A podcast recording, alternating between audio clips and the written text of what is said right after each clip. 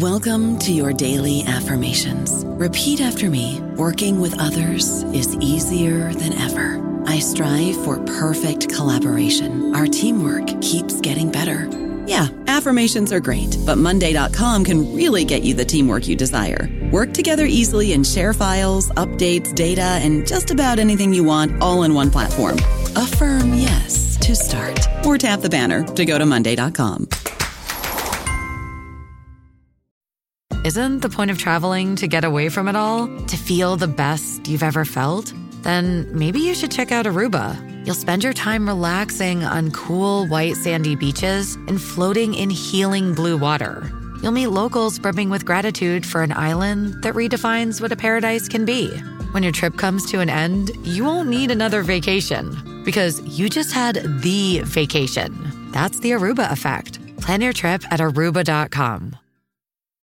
Lucky Land Casino asking people what's the weirdest place you've gotten lucky? Lucky? In line at the deli, I guess? Aha, in my dentist's office. More than once, actually. Do I have to say? Yes, you do. In the car before my kids' PTA meeting. Really? Yes. Excuse me, what's the weirdest place you've gotten lucky? I never win and tell. Well, there you have it. You can get lucky anywhere playing at LuckyLandSlots.com. Play for free right now. Are you feeling lucky? No purchase necessary. Void where prohibited by law. 18 plus. Terms and conditions apply. See website for details. Welcome to the New Books Network. Hello. I'm Nicholas Gordon, host of the Asian Review of Books podcast, done in collaboration with the New Books Network. In this podcast, we interview fiction and nonfiction authors working in, around, and about the Asia Pacific region. Europeans have been writing about China for centuries, ever since the travels of Marco Polo described the country as a faraway and mystical kingdom. European thinkers like Voltaire and Montesquieu used China to support their own theories of political philosophy. Writers in early modernity tried to explain why China was falling behind. And then, contemporary thinkers in the 20th century tried to talk about how Maoist China represented true revolutionary potential. China Through European Eyes 800 Years of Cultural Intellectual Encounter, edited by Professor Kerry Brown and Gemma Chenger Deng, collects an assortment of these observations written over several centuries from illustrious writers like Matteo Ricci, Voltaire, Leibniz, Weber, Marx, Beauvoir, and many others. Kerry Brown is professor of Chinese Studies and director of the Lau Institute at King's College London. Uh, he is the co-editor of the Journal of Current Chinese Affairs, run by the German Institute for Global Affairs in Hamburg. He's associate of the Asia Pacific Program at Chatham House, London. From 1998 to 2005, he worked at the British Foreign and Commonwealth Office as First Secretary at the Beijing Embassy in Beijing, and then as head of the Indonesia, Philippine, and East Timor section. He is the author of almost 20 books on modern Chinese politics. In this interview, Kerry and I talk about the ways Europeans understood China and how that changed and shifted over eight centuries, and the ways in which these observations parallel the way we talk about China today. So, Kerry, thank you so much for joining me on the Asian Review Books podcast today. Um, perhaps it's best to start with the, the topic of the book. Why focus on Europe's conception of China rather than China itself?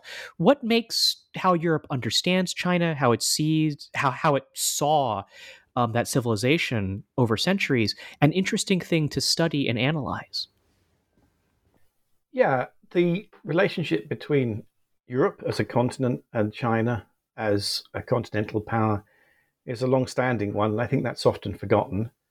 And so, my idea in putting together these key intellectual figures in Europe, or most of them were key intellectual figures, was to give some sense of how long the relationship had been and how it had always been a significant relationship, so that figures as important in Europe's cultural intellectual history, like Leibniz, Hegel, Marx, Bertrand Russell, Max Weber. I mean, these are all really, really formidable figures in their own right in their discipline areas. Felt it was worth their time to write quite a lot about China and to write with quite a deep level of engagement. So I didn't write about China as an internal or a domestic issue about whether what they thought about China was right or wrong. I really just wanted to put together their ideas about what their perception of China was. And the majority of them had never really visited until the 20th century. You don't really get people visiting China. It was mostly a mediated relationship where people like Leibniz and Voltaire and Montesquieu knew about China through the sources of Jesuits who were based in China and then wrote uh, back for Europeans. In the 20th century, you've got figures like Bertrand Russell, who did go to China, I think in 1922, uh, to Peking University, and then later uh, the figures that I've got, Roland Barthes, Julia Kristeva, and Simone de Beauvoir, they all visited China. So I think this captures really significant voices over a fairly extensive period of time and shows that there's a definite kind of structure of Chinese um, perceptions in Europe, uh, and that's an important history that we shouldn't lose sight of. Yeah, I mean, I, I in reading your book, it's a real kind of who's who of big European thinkers. You know, um, Montesquieu, Voltaire, uh, Russell, um, Beauvoir near the end of the book. Um, you, you, kind of divide your text into into four sections, um, and they're quite broad sections, I know, but into four sections: um, medieval Renaissance texts, um, Enlightenment texts, texts from early modernity, and then contemporary texts. You know, why separate them into these kind of four broad time periods? So the division into four historic periods is really to acknowledge the fact that I think Europe's conceptualization of its history or the development of Euro- European history is into those four discrete periods. So you have the late, I suppose you call it the late medieval period, or the beginnings of modernity, when the Jesuits started to go to China in the 16th century, and where you had uh, kind of trade flows that started. And then you really have the Enlightenment period in which China became much more present in European thinking because of the significant amount of documents from Jesuits and other missionaries who went to China and trade too. And then you have the extraordinary period of the early modern period and the modern period where you can see what some people have described as the great divergence, the industrialization of Europe and the extraordinary technological expansion of Europe and this extraordinary period in which it's just not, not just a, an issue for Europe, but for the world, that, that Europe kind of became this incredible kind of powerhouse. And of course, all of those different periods had different, carried different implications for China and views towards China. Uh, and they kind of reshaped the relationship with China because of the ways in which China, uh, which Europe was going through these transformations and developments. So let's start with some of the earliest writing you talk about in in your book. Um, you have extracts from from Marco Polo. You have extracts from Matteo Ricci. Um, what are some of the common features of of the earliest writings on China? Well, obviously the great outlier is Marco Polo because this is such a historically important document, although it's not directly by him. It was apparently uh, kind of retold from someone he was stuck in prison with. Uh, so it's an unusual book, but it created an imagination of China, which I think had an enormous and still has an enormous impact. Marco Polo is still a very celebrated figure, really sort of underline how remote and different China was, but the fact that it was accessible. Now, this would have been in the Yuan dynasty, uh, at the very beginnings of the Yuan dynasty, so totally different kind of China we're talking about. Matteo Ricci is a different kind of figure and a really important figure in this book, and a little bit of his work is included. Uh, largely because he was such a pathbreaker, although there were previous missionaries very uh, kind of um, a few that had gone to China before him and kind of set the uh, path up for him to travel along. In many ways, he typifies this kind of tension, I suppose, in any European towards admiring China's extraordinary civilization and history, but also trying to kind of create a sense of their own identity and how do they do that after such intense and long exposure to something so different. So Matteo Ricci is uh, still a very important figure, and these kind of two great figures, um, both ironically from Italy, um, were the framers, I suppose, of the relationship that we inherit today. I mean, they were the kind of great path breakers. So it was inevitable that they had to be part of this collection. Um, it's also important to acknowledge, of course, that there were many others that were writing, certainly at the time of Matteo Ricci or just after him, so he wasn't an isolated figure, but he was certainly the most pre- predominant and the, in, in many ways, the most symbolic.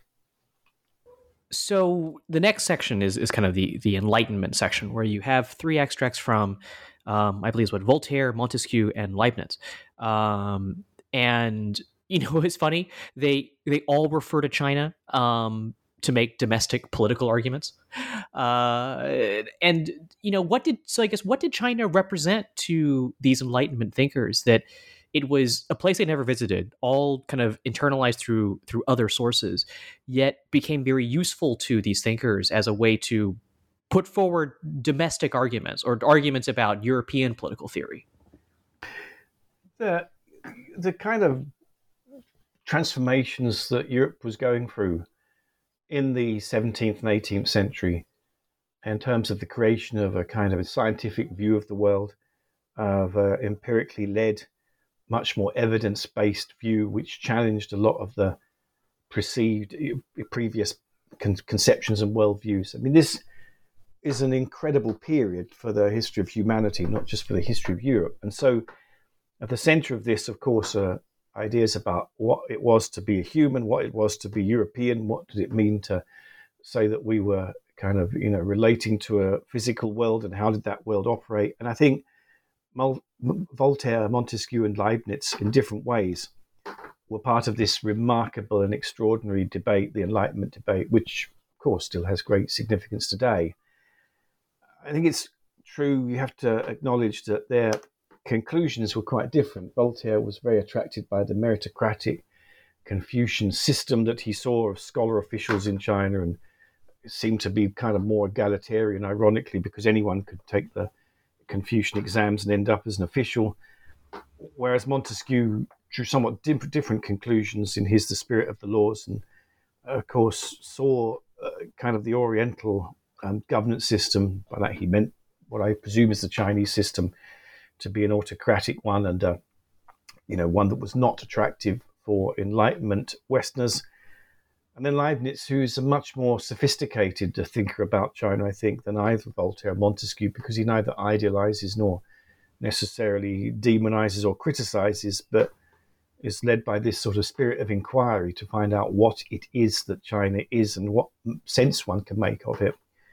And there's all sorts of interesting ideas about him being influenced by, for instance, exposure to the uh, Yi Jing, the I Ching, the famous book of divination from the Shang dynasty thousands of years before, and whether this inter- impacted on his monad theory. I mean, this is an extraordinary kind of dialogue, even though, uh, again, I stress, no Chinese were really coming to Europe then. I mean, very few were coming to study, uh, for instance, in Naples at a seminary there, but very, very few uh, uh, uh, were going uh, from Europe to China too. I mean, missionaries, but you know, tiny numbers. But there was still an extraordinary kind of interest, and so I think this is why this period is so seminal and important, and important to re-remember now, uh, because I think it raises lots of the issues about how as Europeans we see China, understand China, make sense of China in ways which are empirical, and proportionate, uh, but also don't lose sight of the fact that we obviously clearly have a very different worldview. You know, it's it's interesting you talk about um, you know having these views of China being rooted in kind of something empirical, something real. And you know, one thing that struck me as as you kind of move to the third section, with kind of dealing with um, writings on China in let's say early modernity, starting with the Macartney expedition.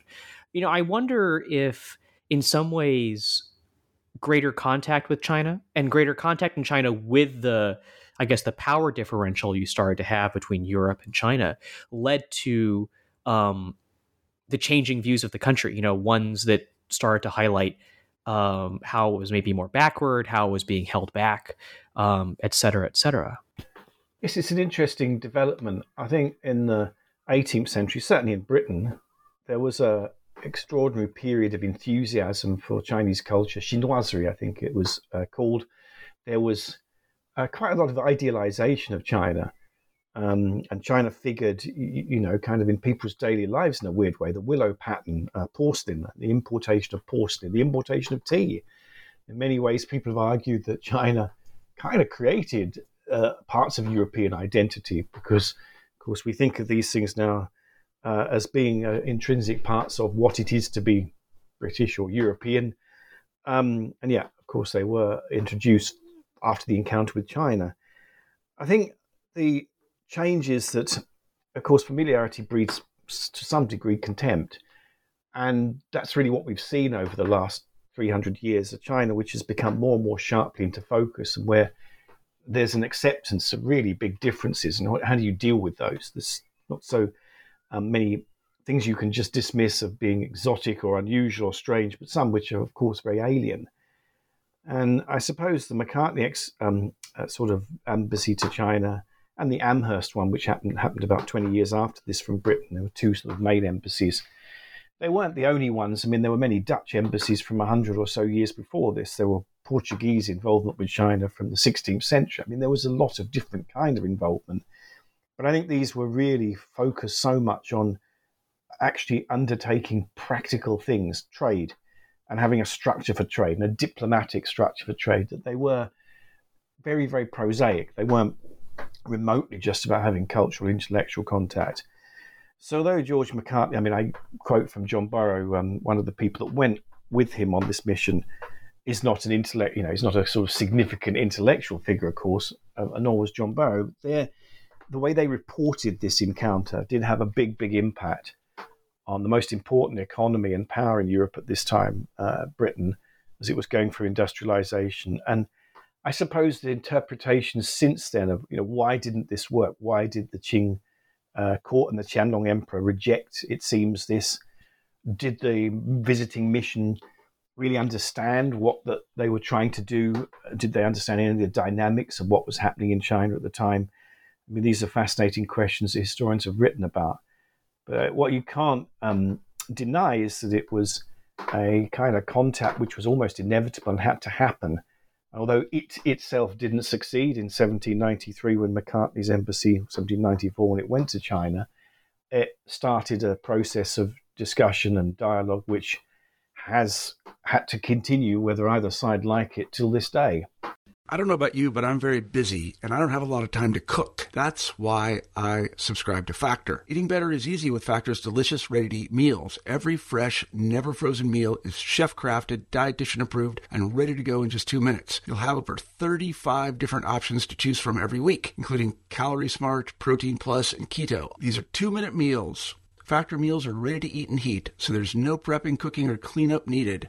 They're flexible for your schedule. Get as much or as little as you need by choosing your meals every week. Factor is the perfect solution if you're looking for fast, premium options with no cooking required. Sign up and save. We've done the math, and this is important. Factor is less expensive than takeout, and every meal is dietitian approved to be nutritious and delicious. Head to factormeals.com slash NBN50 and use code NBN50 to get 50% off. That's code NBN50 at factormeals.com slash NBN50 to get 50% off.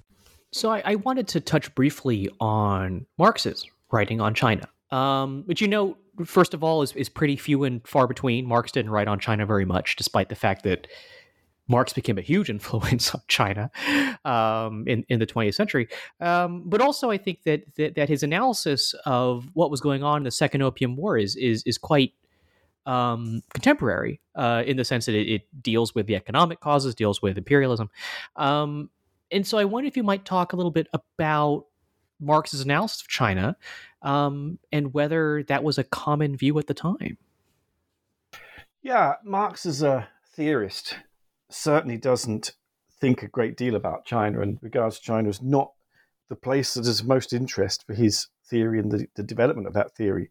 And that's widely accepted that his prediction was that it would be in Britain, probably in industrialized countries that had a class of important capitalists where change that he envisaged would come, not China, which he regarded as agrarian and backward and small artisans, not really in the industrial infrastructure at all.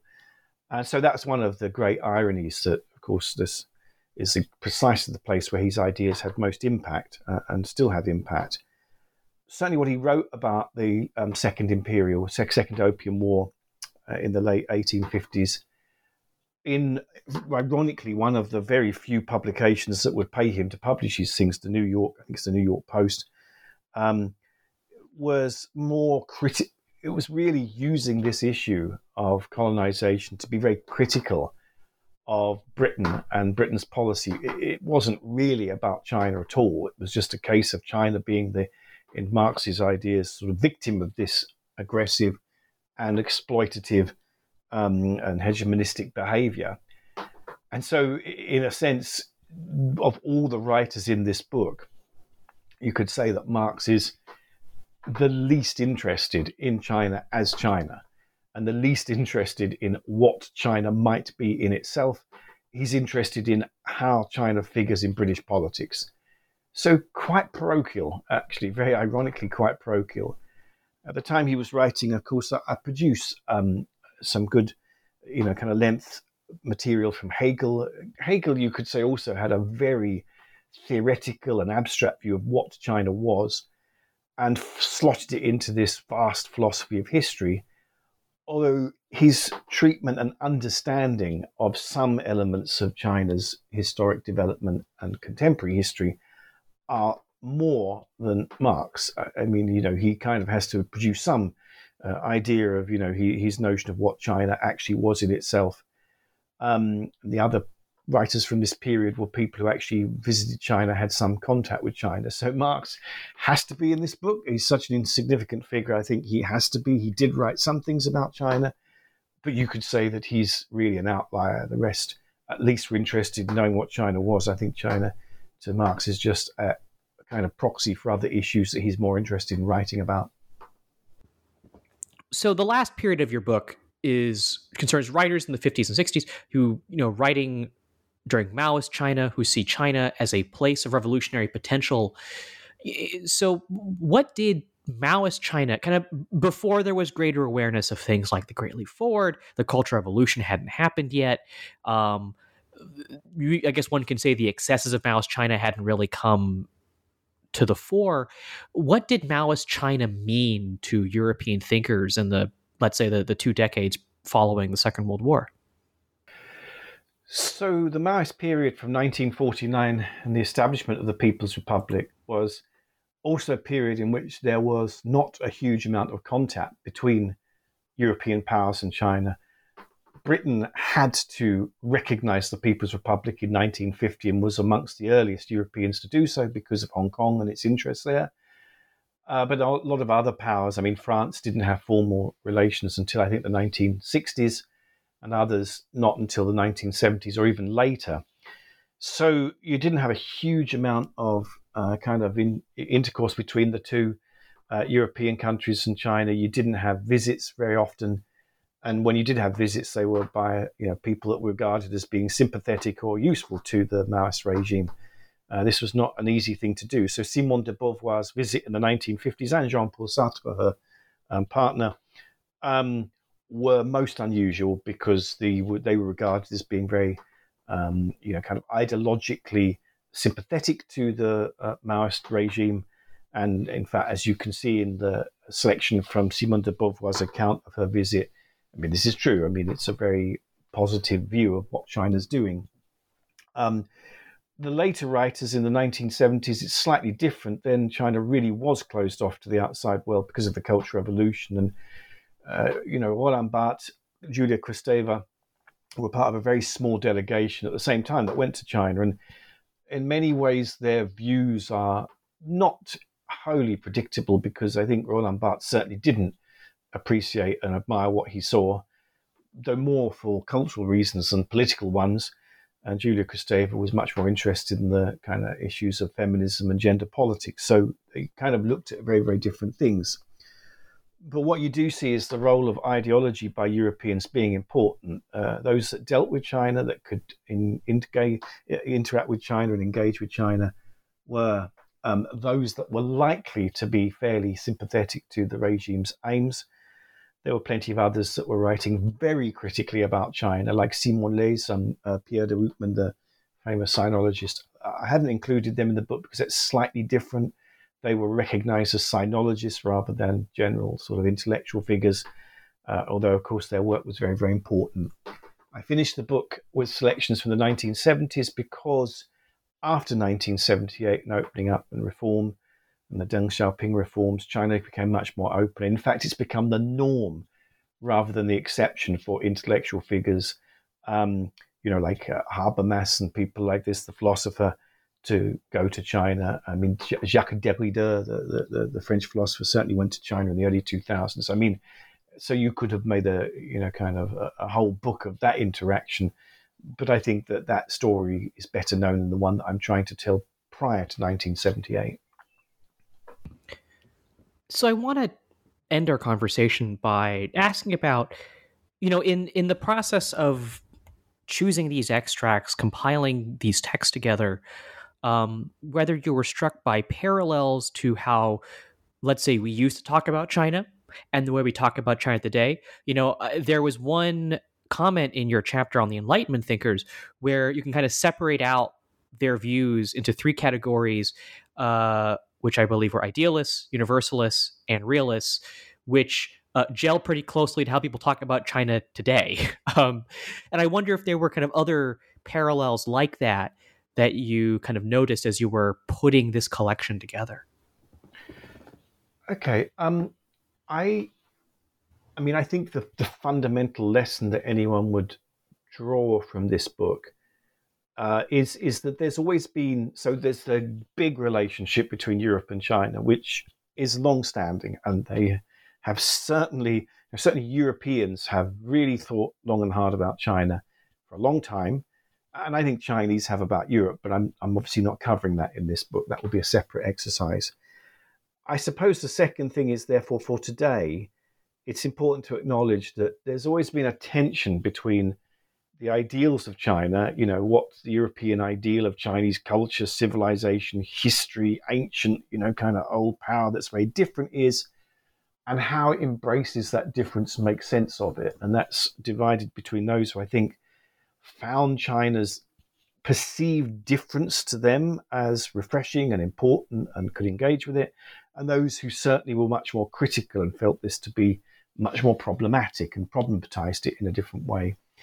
And I think that tension is there to this day. Uh, Europeans probably still have a fairly kind of split idea of what China is. Um, I think we can capture that in the idea of you know China being this big and important market, um, and yet also this um, you know, kind of place where the values are not the same, the political values are certainly not the same, and therefore uh, much more negative and hostile. I think those um, structures of the positive and the negative, they've been there a long time. Uh, they are still there, though in a different kind of guise. And I think Europeans, you know, have a lot of ways in which they can reflect on how these came to be whether they are appropriate today in view of the interaction the complexity and the familiarity of China, which is certainly more than it's ever been before, and the ways in which we can kind of think of that history creating a new sort of viewpoint uh, uh, idea towards China. So um, I think that's the key conclusions I, I hope uh, people looking at this book will draw. And it's certainly the thing that really struck me as I was assembling this material and thinking about it. So I think with that, that ends our interview with Kerry Brown, editor of the new collection, China Through European Eyes 800 Years of Cultural and Intellectual Encounter. Kerry, I actually have a couple more questions for you um, to wrap things up. Uh, where can people find your work and what's next for you?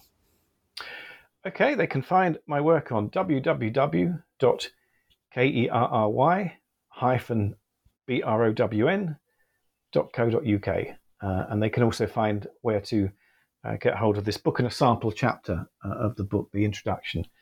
So uh, my website, which is basically my name with a hyphen in the middle of it, uh, .co.uk, uh, that's where they can find my work. I'm working at the moment um, on a actual history, a more granular history of Britain's relations with China over the last 500 years. Uh, which will be the first time that's really been written as a, as a comprehensive history rather than a history of particular eras.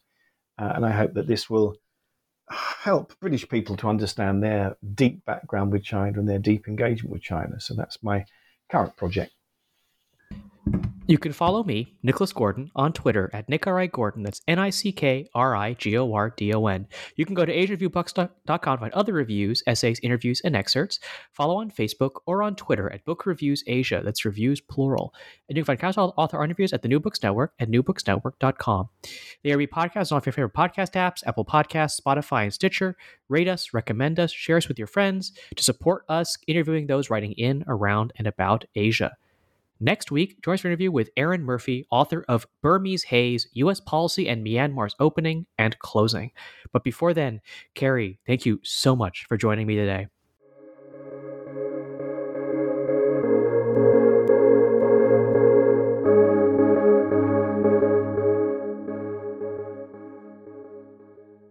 Hey guys, it is Ryan. I'm not sure if you know this about me, but I'm a bit of a fun fanatic when I can. I like to work, but I like fun too. It's a thing. And now the truth is out there. I can tell you about my favorite place to have fun Chumba Casino. They have hundreds of social casino style games to choose from, with new games released each week. You can play for free anytime, anywhere and each day brings a new chance to collect daily bonuses. So join me in the fun. Sign up now at ChumbaCasino.com. No purchase necessary. VGW. Void were prohibited by law. See terms and conditions. 18 plus.